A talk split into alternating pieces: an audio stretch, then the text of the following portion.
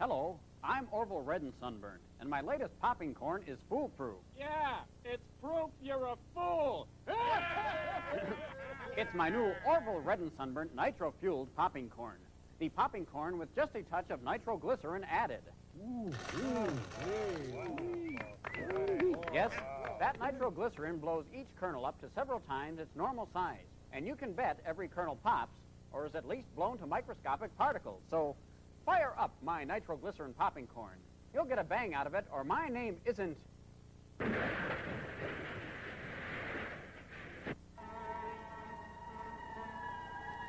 Arnold Head and Shoulders.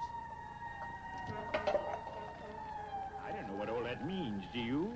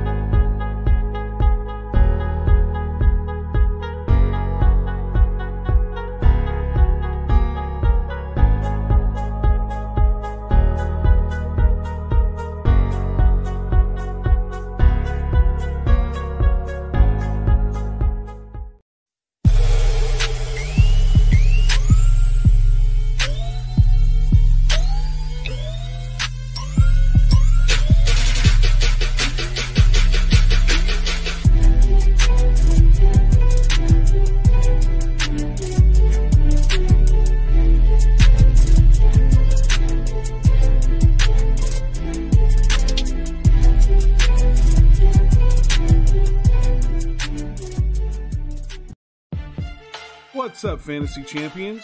Spotlight Sports Network is excited to tell you about an amazing deal from Thrive Fantasy, your place for daily fantasy sports and esports. Right now, with promo code SS Network, Thrive Fantasy will match up to $50 of your first deposit. So go to thrivefantasy.com and sign up now with promo code SS Network. That's thrivefantasy.com, promo code SS Network.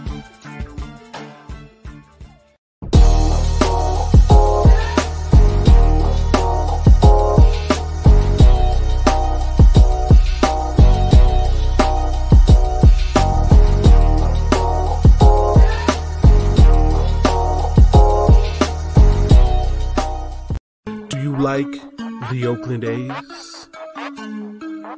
Are you a fan of the Golden Knights?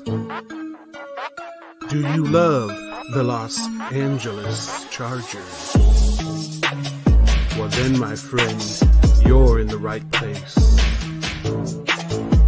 This is the Snake Sports Talk Show with your host, Jake the Snake Silva. Brought to you by the Spotlight Sports Network.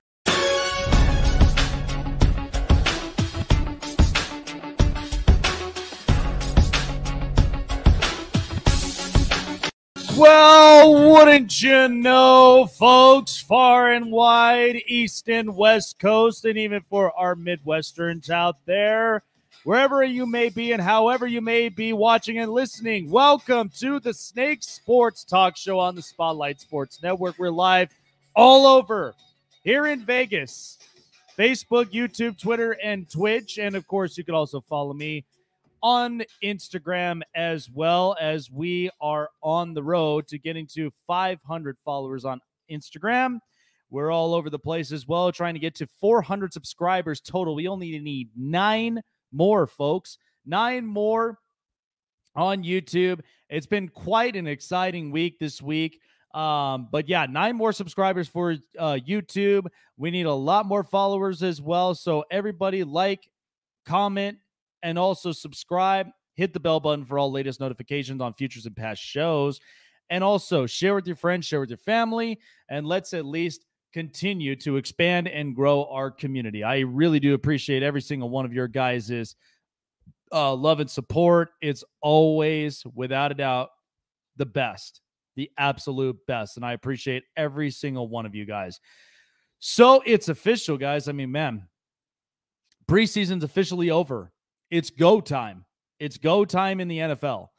There's a lot that I'm going to end up covering next week. And so I'm going to have a lot to really talk about. But we've got a lot. And at the bottom of the hour as well, I will be doing my buy or sell into the first of all, we're going to work on the AFC, and that's basically buying or selling into um, will there be more or will there be less wins for all the teams in the AFC? And then by the next episode, we will have uh, the NFC, and then we'll wrap things up from there because I think we all kind of got a good idea of what we're looking at for this up and coming season. So, with that being said, let's go ahead and we'll talk about this. So, apparently, News are getting back out again. The fish are back out of the water, and you already know um, there's speculations about one specific position. So the Miami Dolphins this morning had headliners. They are going with Tua Tagovailoa, but they're not shunning away the the idea and the opportunity of maybe potentially acquiring Deshaun Watson. This had been a topic that gone on for months. And the Dolphins were still the front runners. They were the front runners when the topic first announced, and they still are the front runners as it reemerged again. And folks, I've been talking about this the last couple months about Tua and even about all the quarterbacks that have come out of Alabama. And listen, you think of it this way if you were confident in what you have, or you're confident in the direction that you're going, then why change?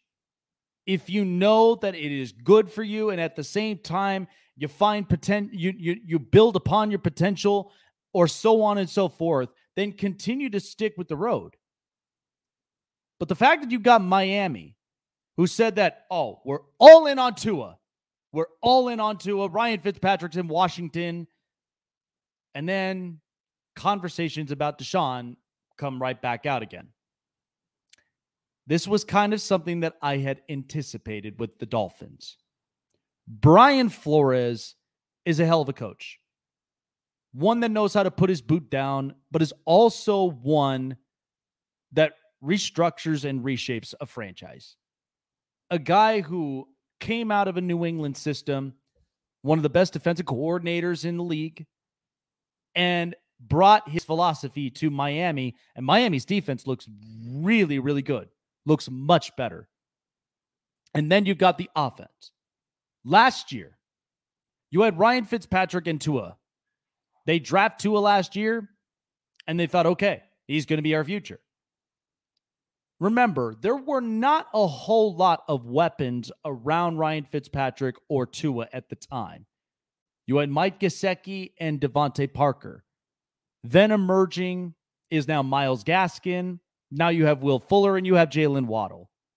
You've given Tua extra weapons, and you've also given him at least a little bit of a rebuilding offensive line because you need to have at least enough protection despite having the hip injury back in college.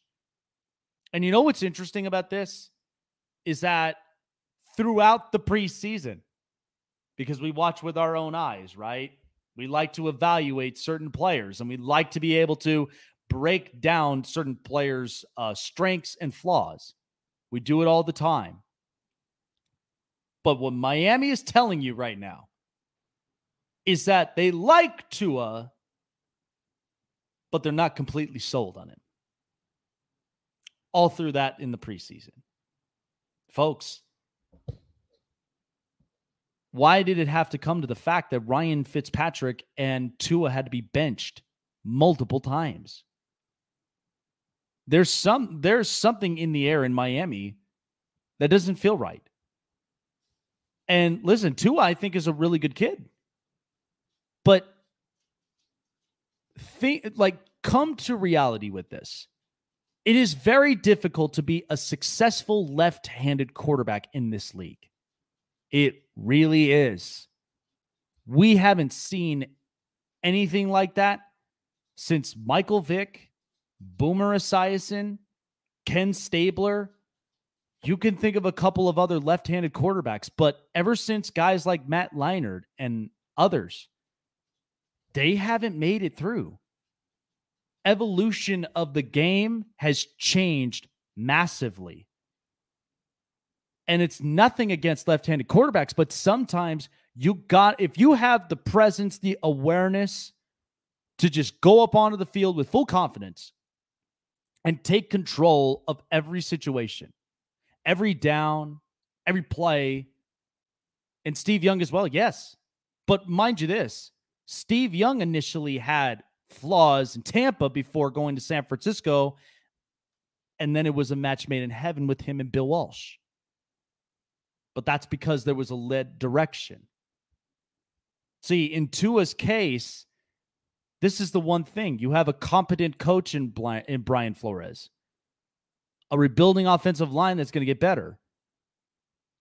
And there's still question marks all over the place. The funny thing of it is, Miami, they want to win more games. They're looking all in within this division. Josh Allen has an unbelievable arm, and he could not have been matched with better than Sean McDermott and Brian Daboll. And they have a hell of a defense. Bill Belichick in New England, the system, and then you have Mac Jones, which, by the way, Mac Jones might be closer to starting for the Patriots than Cam Newton. I mean, we evaluate all these things in preseason all the time, but there were a lot of real good smart throws. And so that's what it all comes down to. And then there's the Jets new head coach, new quarterback, and new weapons, new options. The Jets are tired of being the laughing stocks in the NFL, and they want to change that. Now, it may not come as easy, but you have to think about all of, you know, you have to think about all of the all the fancy stuff.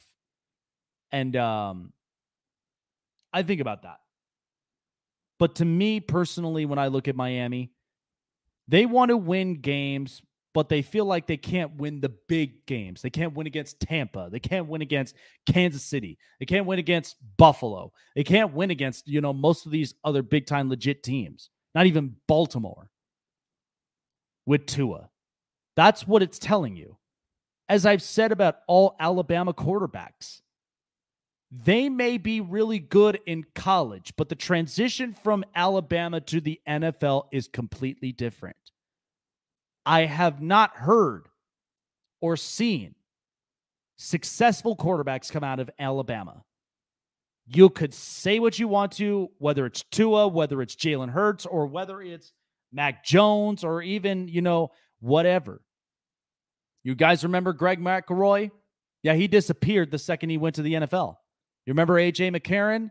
Couldn't stay healthy and never got a starting gig after that. And then there's Tua with the hip injury. And now there's question marks all over in Miami.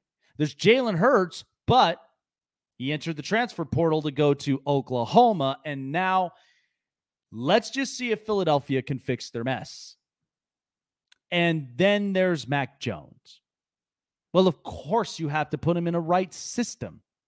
Because if you put him in a system like Jacksonville or the Jets or any of those other rebuilding organizations, Mac Jones will fail.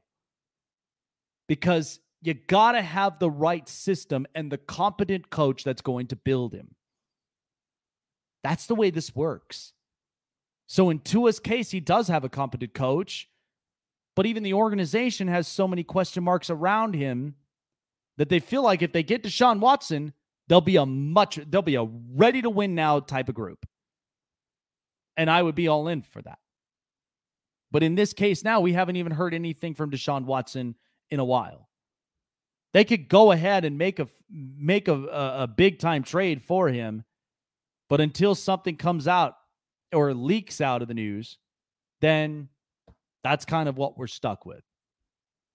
But the fact of the matter is, they're not sold on Tua. I don't think they really were from the beginning because otherwise we wouldn't have this conversation. I mean, that's kind of the the whole thought process when it comes to Miami. That's really all it comes down to. But they got, but they upgraded so many different different places, defense, wide receivers. You got a running back core, and you got one of the best rising tight ends in Mike Gesicki. What is there to question?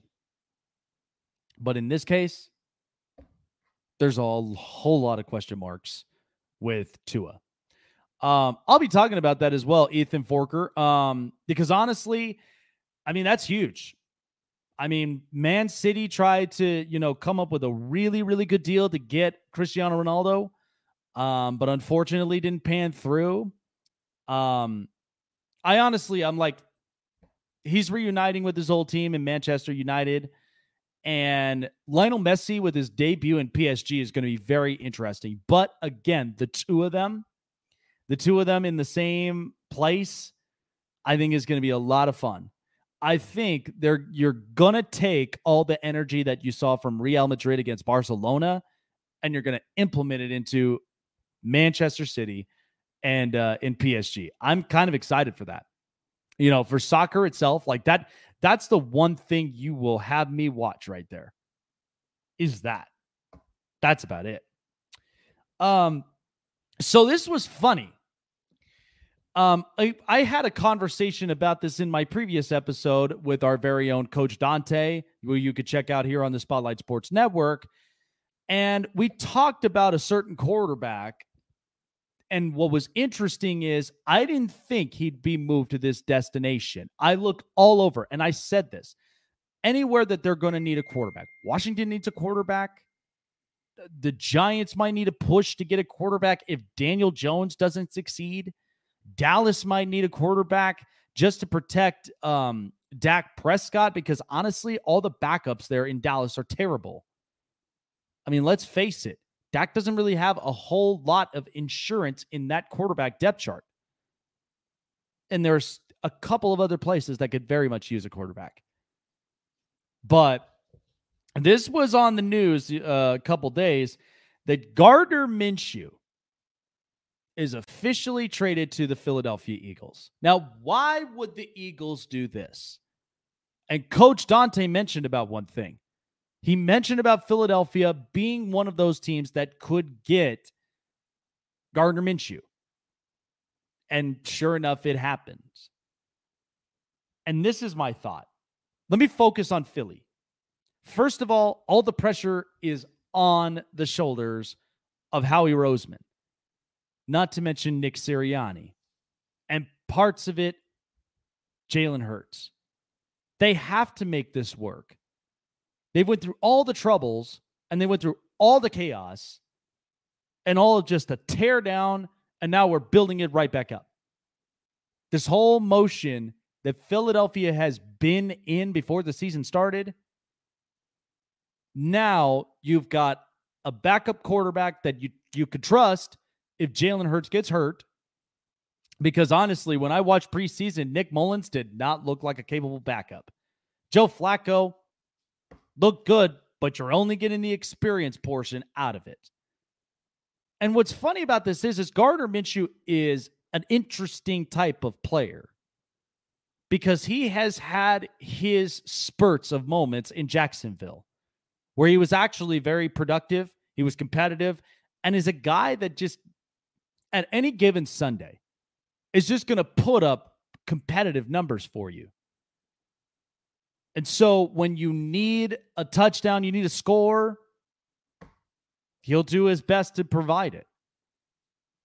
But what's funny about this is is that Philadelphia and you already knew with the quarterback carousel that they went through last year. They said we're we're we're falling in with Jalen Hurts. We're going all in for him.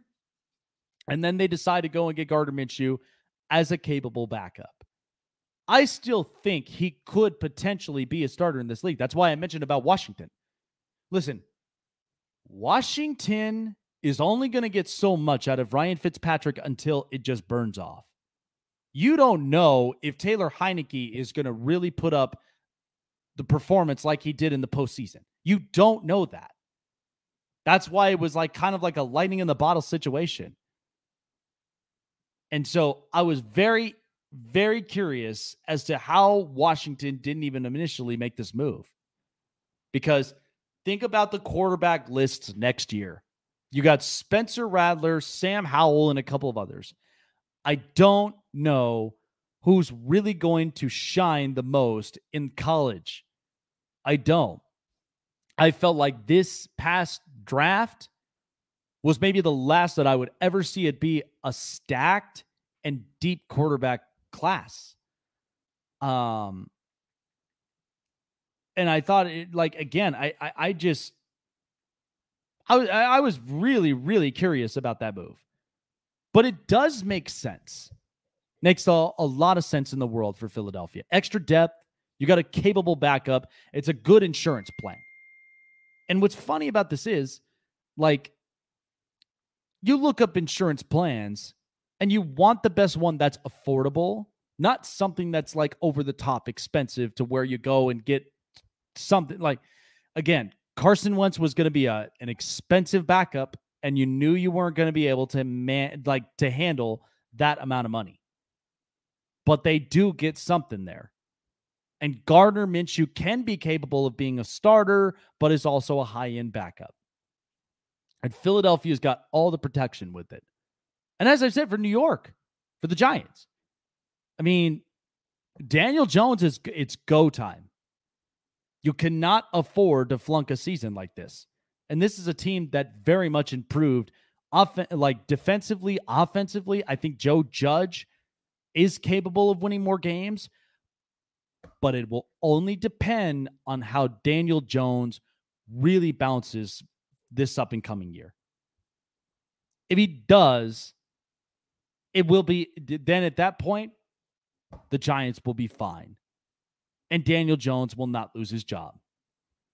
But a lot of pressure sometimes when it comes to New York, all the pressure's there. And I thought Gardner Minshew would be an ideal fit in case of something like that was to happen. But I again, I I I like this move. I like this. Philadelphia gets a capable high-end backup and is a guy that they're really going to enjoy so much. And uh, I thought it was interesting. I thought it was interesting, but now let's just see how Philadelphia really pans out throughout this whole thing. I'm excited for it. Uh com- coming up next. Um you know, we we had news earlier about you know, we had news earlier about the New York Mets and Javy Baez, uh, Francisco Lindor. There's so much buzz going around right now in New York. And my question is why is it that New York fans just seem to be bipolar, in my opinion? I'm going to explain the whole reason of that coming up next. And like I said, I'm going to be explaining a little bit more on the NFL because I'm excited for what this up and coming season is going to bring us. So, for all of our fantasy competitors out there, coast to coast, far and wide, you guys love fantasy play and you guys love winning cold hard cash. There is a place to go to and an app you can download on your mobile device through Google Play in the App Store. It's called Thrive Fantasy. Thrive Fantasy has pool plays that they reload on every day of the week. And also, what's best about it is since week one is going to be right around the corner in the NFL season, there are pool plays that you could sign up for that you could be winning up to close to 100K in each of those pool plays. And that means more of the fun, and that's more the competitiveness, more of the competitive level. So, all you would have to do in order to do it, sign yourself up on thrivefantasy.com, put in your $20 deposit, but before anything, use promo code SS Network and Thrive Fantasy will match it to 50 bucks into your first pull, uh, first play. So that's more money in your pocket. That's more fun that you can spend on. And also, also opportunities to win cold hard cash every day of every week. Go to thrivefantasy.com, promo code SS Network to get the $50 um, the $50 match deal. That's thrivefantasy.com, promo code SS Network.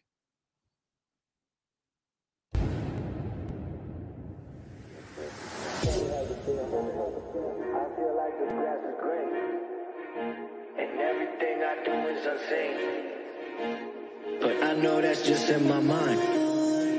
I know everything is just in my mind. Do you really wanna be famous? Do you really wanna be a superstar? Do you really wanna get dangerous? Do you even know where the groupies are? Welcome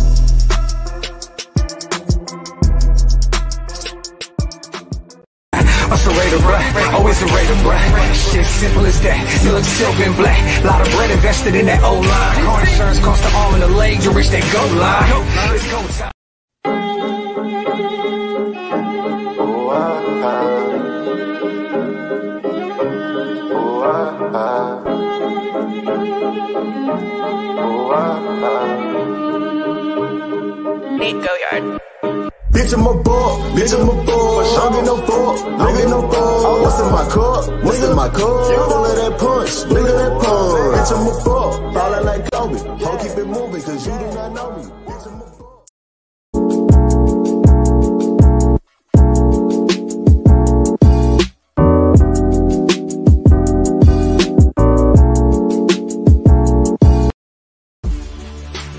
Welcome to the My City My Game Pod Show featuring Raider J77, your place for things Raiders and all things Trailblazers. Brought to you by the Spotlight Sports Network. Make sure you like, subscribe, and hit the bell for notifications. Now let's go.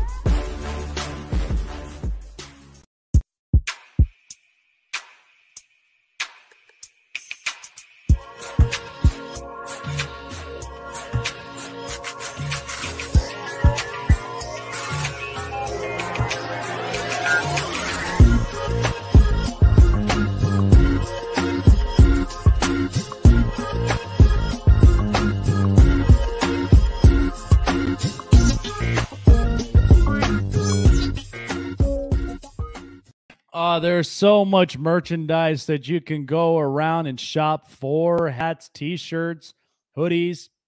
We're right around the corner for hoodie season right now. So you guys do not want to end up missing out and going and getting your merchandise rep for your favorite show and rep for the network here on the spotlightsportsnetwork.com under the merchandise section powered by Spreadshirt. Um, so you know, this uh this past series so of course, you know, there's a lot of rumor buzzes all around in New York, you know, and, and there were so many things that were happening in the state of New York itself just by this past year. You know, the New York Knicks, they make the playoffs for the first time in a long time, but get beat by the Atlanta Hawks. But there are some positives that you could look at with the Knicks season moving into next season. Uh, the New York Yankees were on a 13 game winning streak until getting snapped by the Oakland Athletics. But that's a team that's staying red hot right now, despite the injuries and despite all of this. And then, of course, like I said, the Jets seem to be falling in love with Zach Wilson. And the Giants, it's go time for Daniel Jones. But New York definitely is up on the map this year. So this leads me to my next segment from here. So, um, just a couple nights ago, um, right now, New York Mets fans are pissed. They're very much pissed off. They're disappointed. And they're not really happy with the outcome of what the season has looked like. But here's where you lose the focus. So what ended up happening was Javier Baez. He hits a home run, and then by the time he trots around, initiates a thumbs down. Does a thumbs down gesture. Francisco Lindor even did a thumbs down gesture, and so did Kevin Pillar. Now, why would they do that? Well, let me tell you something about the state of New York.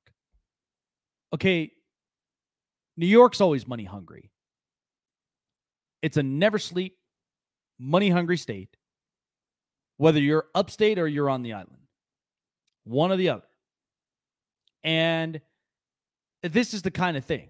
If you've watched like how things run, even if you're watching the stock market as well, money never sleeps in New York, especially if you live in New York and you're constantly watching television and you're always seeing JP Morgan and all of these other big time money hungry companies, you know, Fortune 500 companies, that's what happens.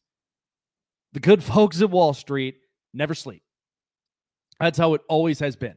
So, money, financials, they're always all over the place. And that's just kind of how the state itself is run. And so, when it comes to sports, New York is die hard about their sports.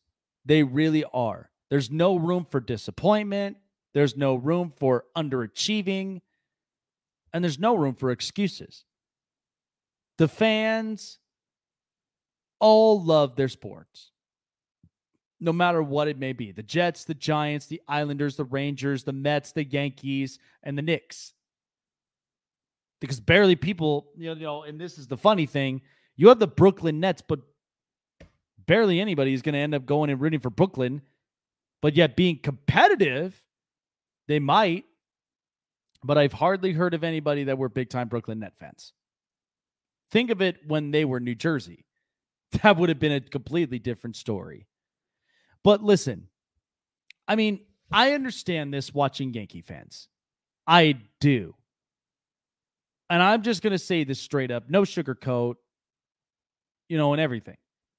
But New York fans have got to be the most bipolar fans in sports. But they're very passionate about it. They're very passionate about it.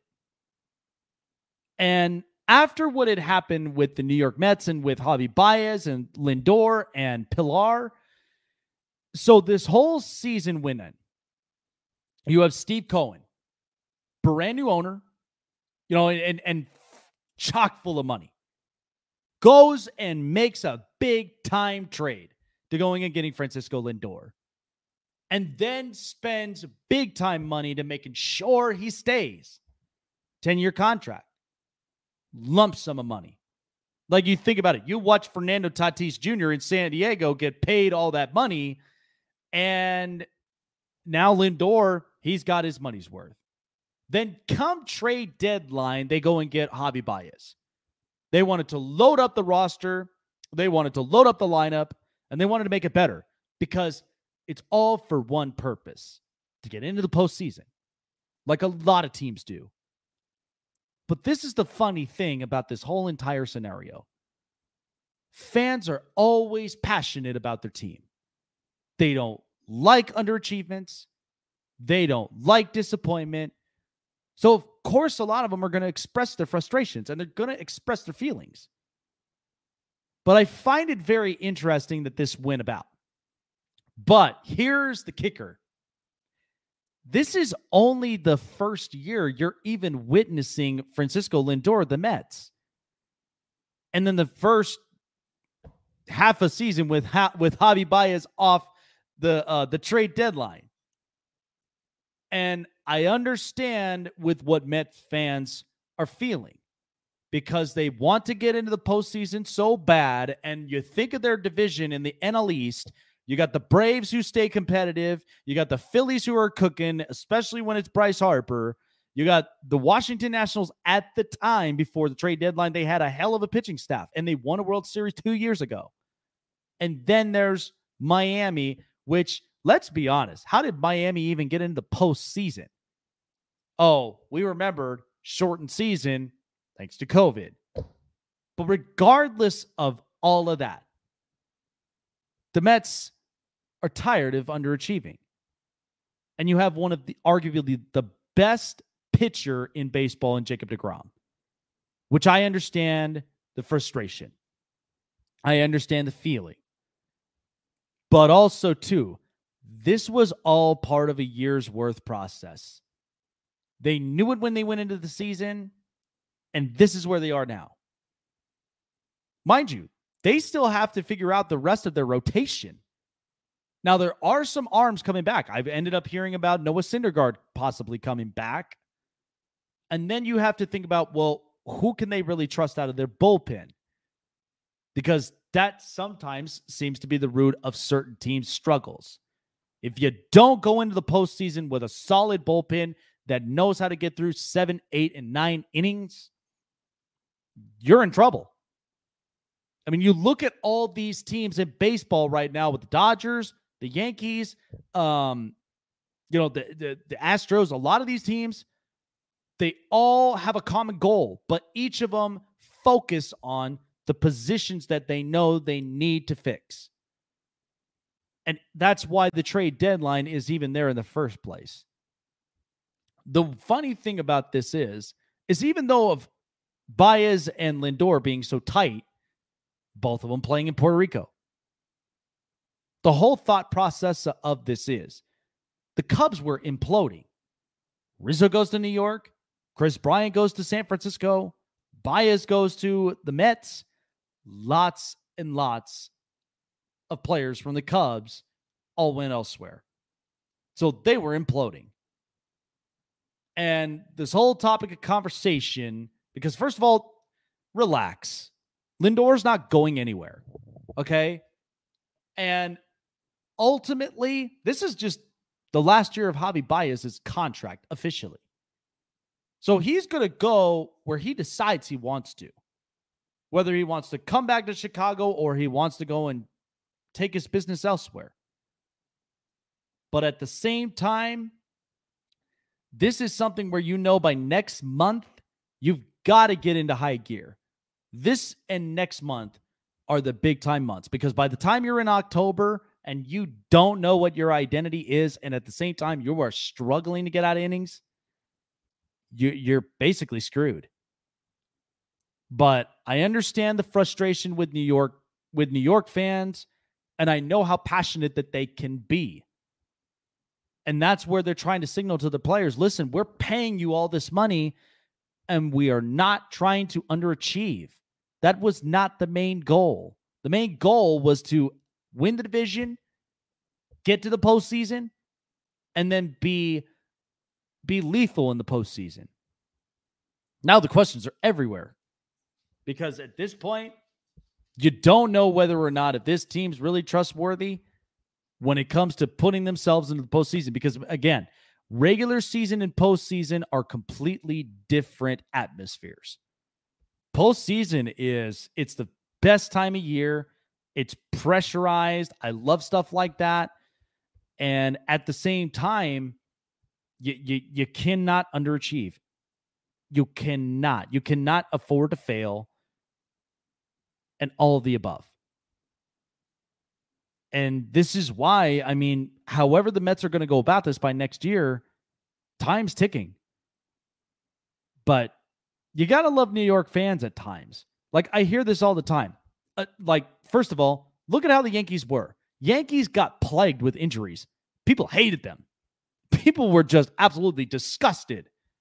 They were talking about Aaron Boone. They were talking about all these injuries with Aaron Judge and Jared and Giancarlo Stanton and all these players. And yet they came off of a 13 game win streak. And yet they're battling for the wild card position and getting into the postseason. And then they love him again. It's just sometimes it's just like, look, do you love or hate your team? I get confused at that every time. I've been in New York four times in my life.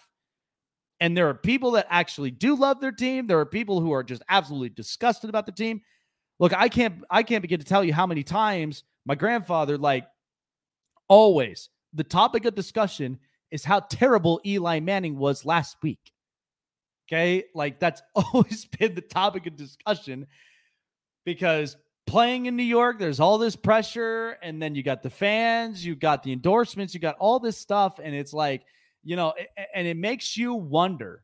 You're like, especially when it came to the NBA draft and when it came to Zion, if Zion was really going to be the big time successor in a state like New York, it is tough. It is tough to basically handle yourself amongst that pressure. But like I said, this is something that both sides really need to start to come to agreement on. Look, fans are going to be fans. It doesn't matter. What matters is is if you are making the adjustments possible to making yourselves a competitive team in the National League, then by all means do so. Because you're not going to have enough time. Time's ticking and you're going to be right around the corner to postseason. And the last thing the fans want is another another disappointing year and they can't get into the postseason and they got to do whatever it takes to make it happen. That's just my honest and full opinion from there. But again, that that's just the way that you kind of look at it from here on out. Time now for the hot press. All right, so there were some news that were going around, and uh, man, a lot of news seems to be breaking out for the Indianapolis Colts. But this was announced today that um, three players, three players were announced to be put on the COVID list. Um, Colts quarterback Carson Wentz, Pro Bowl center Ryan Kelly, and receiver Zach Pascal um, have been placed onto the COVID 19 reserve list. And they were coming into close contact with a Colts staff member who did te- test positive for the virus.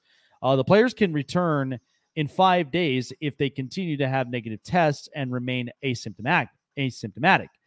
Uh, the fact that the three players were placed on the list as close contacts is an indication that they are not vaccinated um, for the virus, and which is per the NFL protocols. So that means that they got to go and get themselves uh, the vaccination. Um, and Carson Wentz, he was asked this question of, you know, whether he was vaccinated or whatnot, just to get a verification, and he said that's a personal decision. Now, listen, we we already know about Carson Wentz's situation. First of all, he's on the injured list. And even if he was in close contacts, he's going to quarantine anyway. And at the same time, it's not like he, he's not going to be returning back into the field until like week five. I promise you. This is why that the Colts and with this quarterback carousel right now is only for the short term. But I've said this before.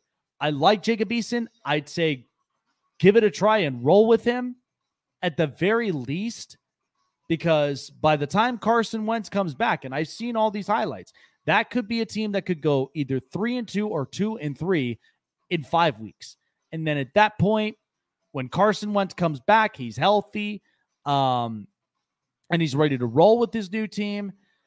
It could change. But Zach Pascal, that's a hit on the depth chart. And then, of course, not to mention Ryan Kelly as their offensive lineman. So those are some real good pieces.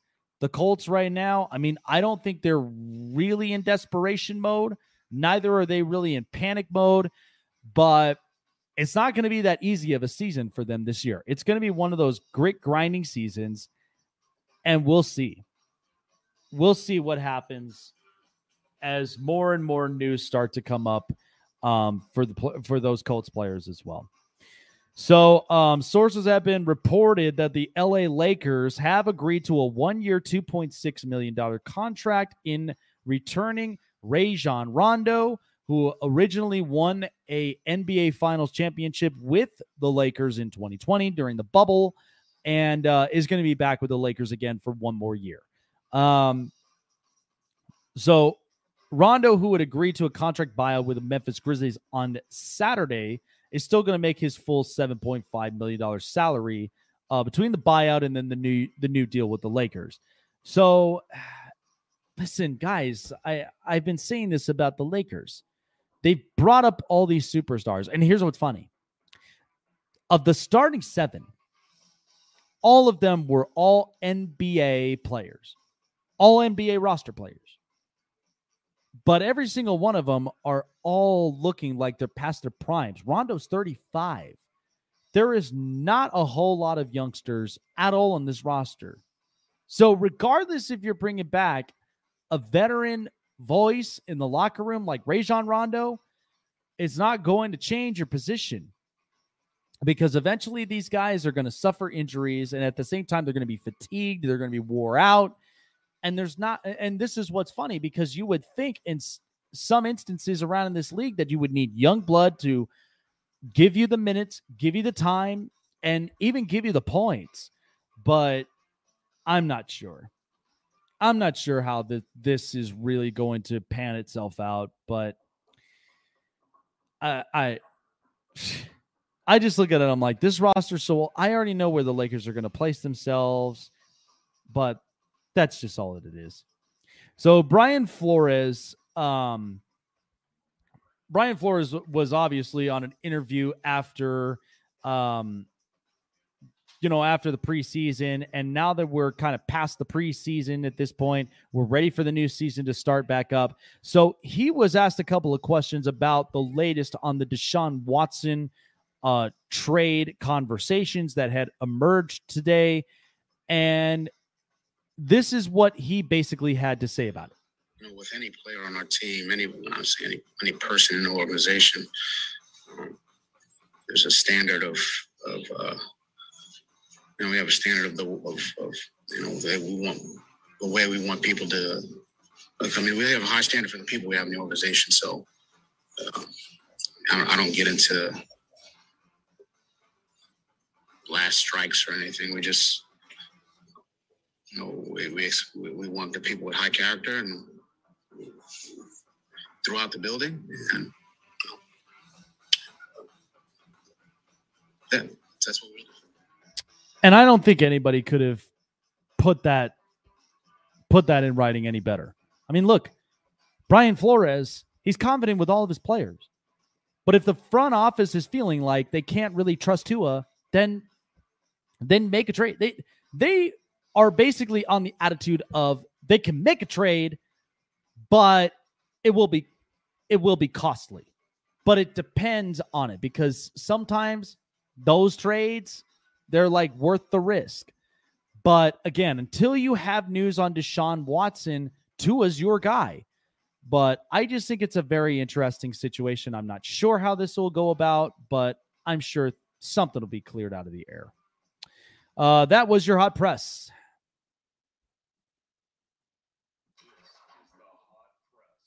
Coming up next, so my best for last, as I've said before, is I'm gonna do a, I'm gonna play a game.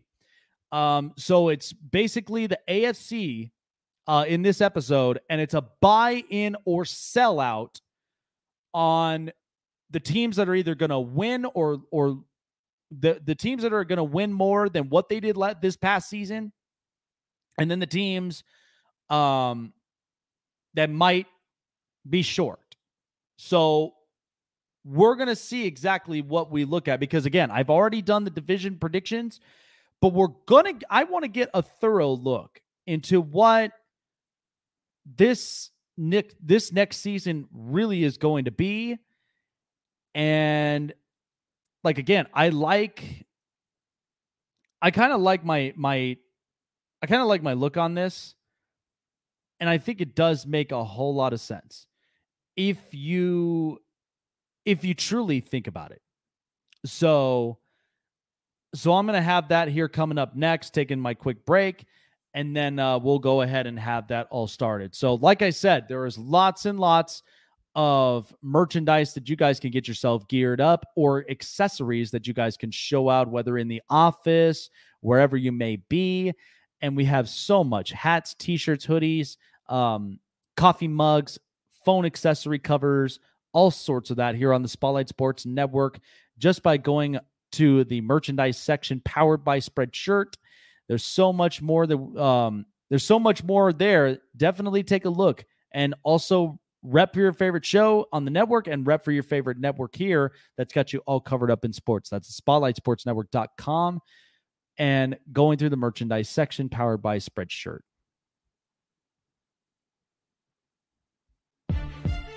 What's up, fantasy champions?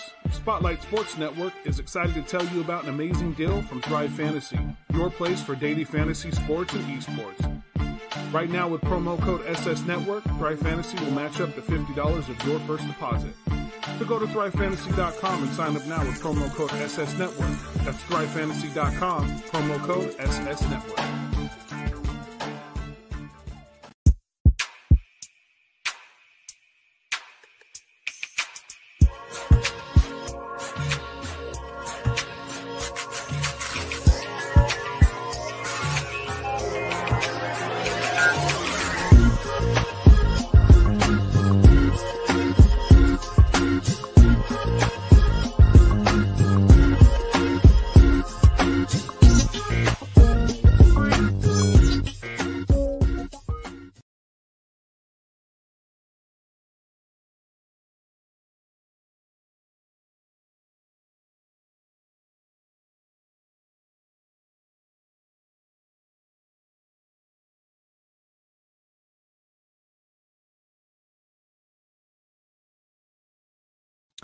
Alrighty, folks. Well, first and foremost, I really do thank every single one of you guys for jumping on here onto the show tonight on the Snake Sports Talk Show on the Spotlight Sports Network. It was a lot of fun, and man, it's um this NFL season, I'm telling you, it's only going to get bigger and better and much more exciting as we're going into the 2021 season. Preseason's over.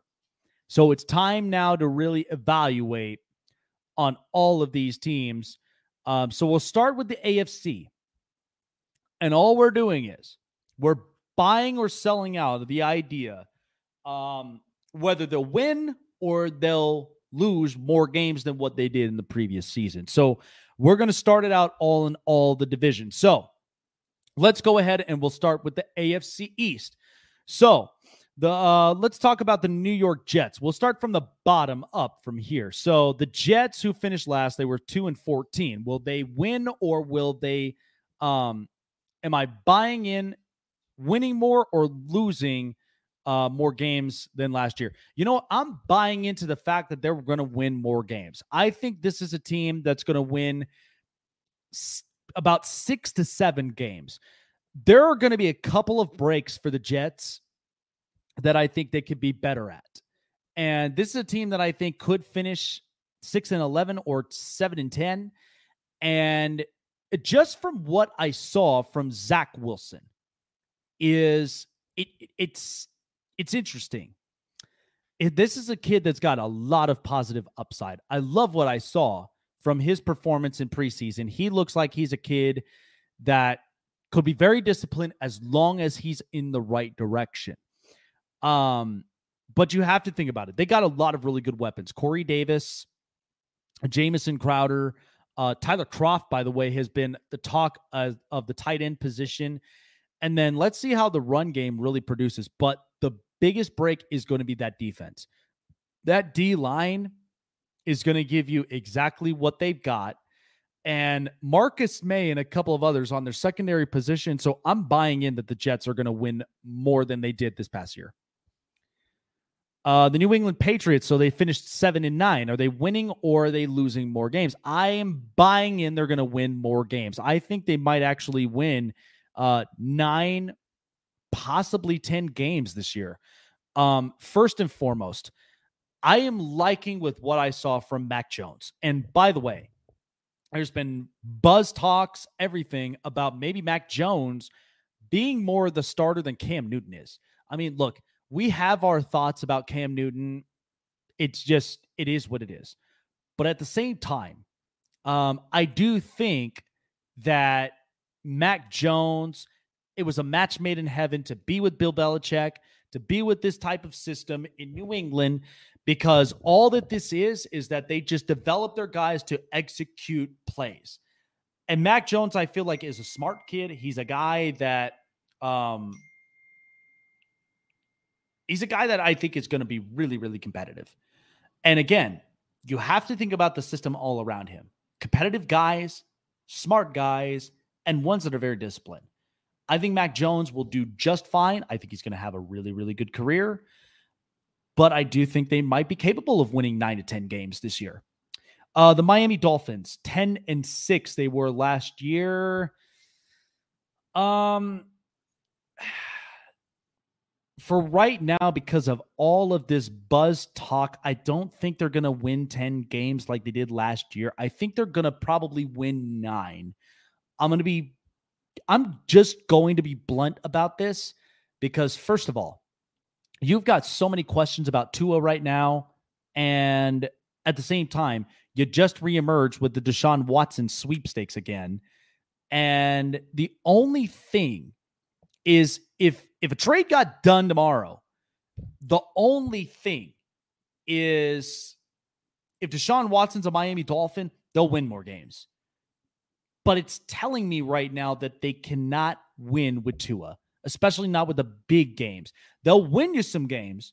They might win you, you know, games against the Jets. They might win games against um, Jacksonville or Houston or even, you know, bits and pieces of Indianapolis and Tennessee. But you're not going to win big time games against Kansas City or Buffalo or Baltimore or even some of these big time NFL teams like Tampa or a lot of them. Because at that point you're you're facing against big time defenses. So there's question marks all the way around with that. Uh the Buffalo Bills, they went 13 and 3 this past season. Um I'm going to put a hold because I do think that they might actually win 13 games again. They might win 14. But remember, Josh Allen is on contract year. Sometimes it does get pressurous for quarterbacks like that. But I do think he's got a competent head coach in Sean McDermott. I do think he's got a really good offensive coordinator with Brian Daboll. And he's got a hell of a defense and really good offensive players. So uh, it's not like Josh Allen and it's not like the Bills are not going to miss the playoffs this year. They are very much going to make the playoffs. But as far as what they've performed last year at 13 and 3, it's kind of hard to really predict it. But at the same time, I think it could be doable. Now, like I said, they could be between the either 14, 13 or 12 wins. Whatever the case may be. But I do like the chances. I'm just going to put a hold on it. So I'm bought into the Jets winning more games. I'm bought into New England winning more games. I'm selling on um, the Dolphins winning more games. I think they might take one game off, and then Buffalo. I'm I'm putting a hold. Okay, the AFC West, uh, the Kansas City Chiefs. I'm putting a hold on them. Um, you got the Chiefs, the Raiders, Chargers, Broncos. Okay, so let me actually flip flop. Uh, the Broncos. So I am going to slightly buy into Denver winning more games. Here's the reason. First of all, they got Teddy Bridgewater as their starting quarterback. It's over for Drew Lock. Drew Lock is not going to be the starting quarterback. He's too lackadaised. And I do, do not think that Denver may win those big time games, but they could be a surprising team on the defensive side because Vic Fangio, as you know, defensive minded coach. Um, Patrick Surtain, there was a lot of really good speculations with him, Justin Simmons, and a couple of other really good secondaries. And by the way, um, they were a team that did not allow a touchdown in the preseason. Now, I'm not putting my hopes up on this, but this could be a team that'll be interesting walking into the new season without Drew Lock, going in with Teddy Bridgewater. Um, you're going to get Courtland Sutton back, but this defense, that's the only reason that Denver may still show a competitive side, but it may not be as big. I think they're capable of winning seven games, um, and maybe eight. But at the same time, you gotta get you gotta show me some improvement there. Um, the Chargers went seven and nine. I'm buying in they're winning more games. Um, first and foremost, they were the talk of the offseason this year. They have addressed their offensive line to go and get Corey Linsley, uh, Matt Feiler, and of course, um, Oday and then they draft Rashawn Slater. They they have addressed the offensive line very very well. Justin Herbert was a lightning in the bottle last year. Uh, this was a, a kid that came out last year, no practices, not even a preseason or OTAs, and broke every single rookie record, uh, uh, you know, at quarterback. And this is a kid that could really um, get over the humps of what their problems were last year because, first of all, they kept losing games that were below seven. So that was their problem. I think this year, and after watching the defense, this is a much better improved defense, but it is going to be a lot tougher when you're going about and you're kind, you know, you're kind of, uh, you know, at the same time, you, you know, you're facing off against some of these tough teams. But Justin Herbert showed you he's capable of of matching up against those tough teams. So I'm buying in they're going to win more games. I, I think this could be a team that I know I've said initially 13 and 4, but within the ranges, I mean, shoot, they could win 12 or 11, but that'll be a dark horse team that I guarantee is going to make the playoffs this year. Um, the Las Vegas Raiders going eight and eight this year. Um, I, I'm going to put a hold on the Raiders. First of all, respectfully, where they sit, because last year was not offense problems. It was not. Last year was all defense. That was the part that cost them more games. Because even though they're putting up 25 to 30 games, Like they're they're putting up 25, 30 points a game.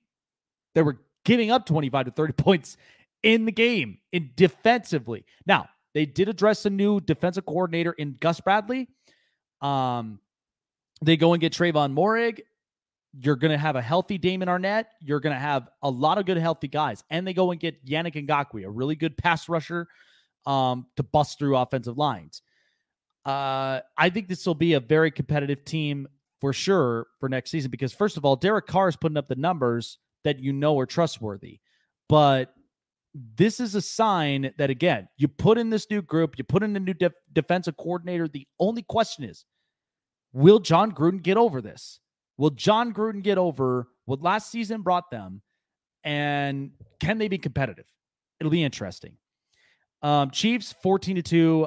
I'm going to put a hold. I'm going to put a hold on the Chiefs with that 14 wins because they may either win 14 games or they might actually lose one and just get 13. Whatever the case may be, that's going to be a team that's going to be winning the division again. They're going to go into the playoffs. They address the offensive line. Got a couple of um you know, they got a couple of really good um defensive pieces, but you know, at the same time, it's it's Kansas City. That that that's really all you got to look into it. So I'm buying slightly into the Broncos. I'm buying into the Chargers. I'm holding on both the Raiders and Chiefs. Um, those are the only two teams right there that I hold, and then the other two I'm kind of buying into. Um, the AFC North. Um, so I'm going to start with the Cincinnati Bengals. So I'm going to slightly buy into more wins with them. They went four and eleven, but here's the thing: I think they might win just five or six games. Th- this is this is difficult because first of all, you don't even have an offensive line around Joe Burrow. That scares me. Um, defensively, they could show up at any point, but Cincinnati, I mean, as long as Joe Burrow is making the right decisions without getting himself hurt, they're capable of winning six games. But at the same time, this is a this is an organization that's never going to see past their their their past. Um, I just don't think, you know, I, I just don't think they'll be able to able to overcome that hump. Uh, the Cleveland Browns, 11 and 5 that they were last year. You know, I'm buying in they're going to win more. I think they're probably going to win 13 to 12 games. Baker Mayfield was showing you that he's capable of executing plays. Now, here's the deal defensively, Cleveland got better. They got much, much better on defense. They got better secondaries there. Uh, John Johnson, uh, uh, you know, in the safety and corner position. The other part is um, they've got a strong offensive line. They've got a really strong offensive line. And Nick Chubb is by far the wild card running back that's going to have a huge year this this up and coming year. I think Cleveland is serious, but it all comes down to what Baker Mayfield's going to do next. That's my only honest opinion. Uh, the Baltimore Ravens, 11 and 5. You know, I'm going to hold on Baltimore. Uh, Baltimore, they do have a much better improved offense once they got um once they got Rashod Bateman and then they went and got Sammy Watkins. Now, they needed to get over the top wide receivers for Lamar Jackson because that was the talk, right? That was the conversation. Now, here's the hard part they're without Matt Judon. They are without at least a couple key pieces, but they could still play good defense. I think they'll might win 11 games again. Maybe they might win one more. Maybe they might win one less. But at the same time, this is going to be a grinding Baltimore team that I think is only going to get competitive from here. And then 12 and 4 Pittsburgh Steelers. I am selling on them winning more games. I think this is a team that's going to win eight, nine, eight or nine games, maybe seven. Pittsburgh lost a lot of their offensive linemen. The other part of this is they lost Bud Dupree, one of their other edge rushers, and who knows what Pittsburgh's going to end up addressing when it comes to Big Ben. First of all, you can't afford another Big Ben injury. And the second that happens, you're losing more games um a lot yeah a lot less than last year uh, because they're not going to do that again they're not going to pull off a record like that again i promise you this um but you know you had a lot of top talks about Dwayne Haskins kind of on the rise when Ben is retired. But at the same time, this is an offensive line, and they and the first pick they get is Najee Harris. I think is a really good running back, but who's going to be the offensive line to protect him? That's the question. Who's going to open up the holes? So um, I'm slightly buying into Bengals winning about five, six games. I'm buying into Cleveland winning more games, holding on the Ravens, but I'm selling my stock on the on the Pittsburgh Steelers big time. Um, okay, the AFC South. Uh, the Jaguars went one and fifteen. I'm buying in they're going to win more games. I think that with Trevor Lawrence at quarterback, they are going to win at least six, seven games. At least. Uh, Urban Meyer is a very much a transformative type of coach. He's a guy that's going to come into a system with Jacksonville. He's going to clean up this mess. And what better than to start with your caliber in Trevor Lawrence? First of all, you named him starting quarterback, and Gardner Minshew goes to Philadelphia. Now, despite and regardless of that, um, that's a team that look. You look at some of these offensive guys, Keelan Cole, DJ Chark, um, Laviska uh, Shenault. Um, they do have some really good wide receiver pieces. Now, tight end's going to be questionable, but also they've had a couple of defensive guys that I think are kind of trustworthy. But I think this team could win about six games, given the fact that you've got Trevor Lawrence there um, on the rise. Uh, Houston Texans, they're going to win less. They're probably going to end up winning three or two games if they don't figure this out with Deshaun Watson. Uh, they were four and twelve last season, and that's a team that I think has just become a complete dumpster fire. I mean, it's nothing against them, but this is an organization that's just in a complete huge mess. And yeah, I think Houston's just going to end up losing more games. They're probably going to end up about three or four, or, or three or, or three or two. Um, Colts were 11 and 5 last season. I'm slightly buying into they're going to win 12. Um, this is interesting for me for the Indianapolis Colts because first of all, you got Carson Wentz who's going to be back. Um, you know, he's going to be coming back once he's back from injury and of course on the COVID list.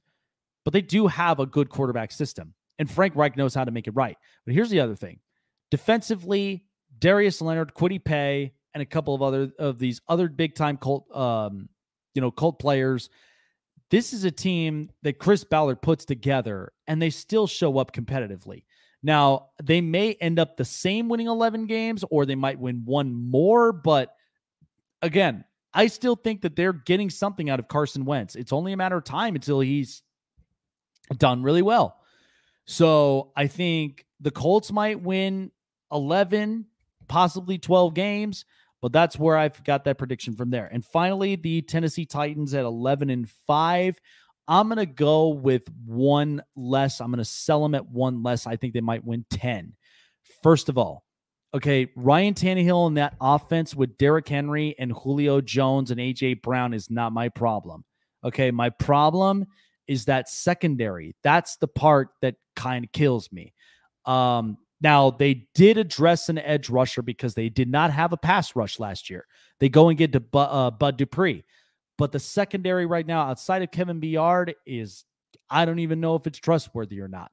But they still can be competitive of winning the games. Why? Because Mike Vrabel is a very competent coach. He's a guy that put, you know, is alpha. He puts his foot down, but he gives all the confidence for the offense to just make make plays happen. Now they are without uh, Arthur Smith, who is in Atlanta, and the offensive play is going to be relatively different. Now I don't know what the approach is going to be exactly, but there has been a lot of talks with certain stuff. But I do think Tennessee might be one game less winning 10. But regardless of that, I mean, they're going to they're going to be striving to push. So, you know, that's my thought on it. So, out of all the AFC teams that I'm buying into, I'm buying into um, the Patriots winning more games, the Jets winning more games, Chargers winning more games, Broncos slightly winning more games. Uh, the Bengals will slightly win more games. Browns will win more games. Colts will slightly win more games. Jags will win more games. The ones I'm taking a hold on is the Ravens, the Raiders, the Chiefs, uh, the Bills, and also kind of, you know, I, am kind of like holding on the Dolphins. It's tough because it's like all this stuff. Um, it's hard. It's really, really hard. Um, but at the same time, I, I, I do like I do like the chances. And then the ones that I'm really selling the stock out on, I'm selling the stock on the Steelers. I'm selling the stock on, you know, Tennessee by slightly one game, and then I'm selling it on Houston because I just don't think right now, that, like, first of all, Pittsburgh is not going to look like that. They are not going to look like a 12 and 4 team, not with that roster, not with the way that they performed right there. I am sorry, but that's not that's not you know a competitive team enough. You are walking in with you're walking in seriously with a big you know with Big Ben who like at the same time you uh you don't know if he's going to stay healthy. You don't know if he's going to be healthy enough. But at the same time, they hardly have an offensive line that can protect and hardly an offensive line that's going to open up lanes for them to run through. I don't know how that's going to work. I really don't know if that's a trustworthy or competitive team. I think defense, you could say otherwise, but still, I don't think they're going to end up winning that many games. Sorry, but that's that's just reality, and that's my opinion. I don't think they're really going to win that many games. Alrighty, folks. Well, that's going to do it for me here on the Snake Sports Talk Show. I appreciate every single one of you guys being here tonight, and we will see you guys next time on the next episode of the Snake Sports Talk Show on the Spotlight Sports Network. Take care, have a great night, and we will see you guys soon.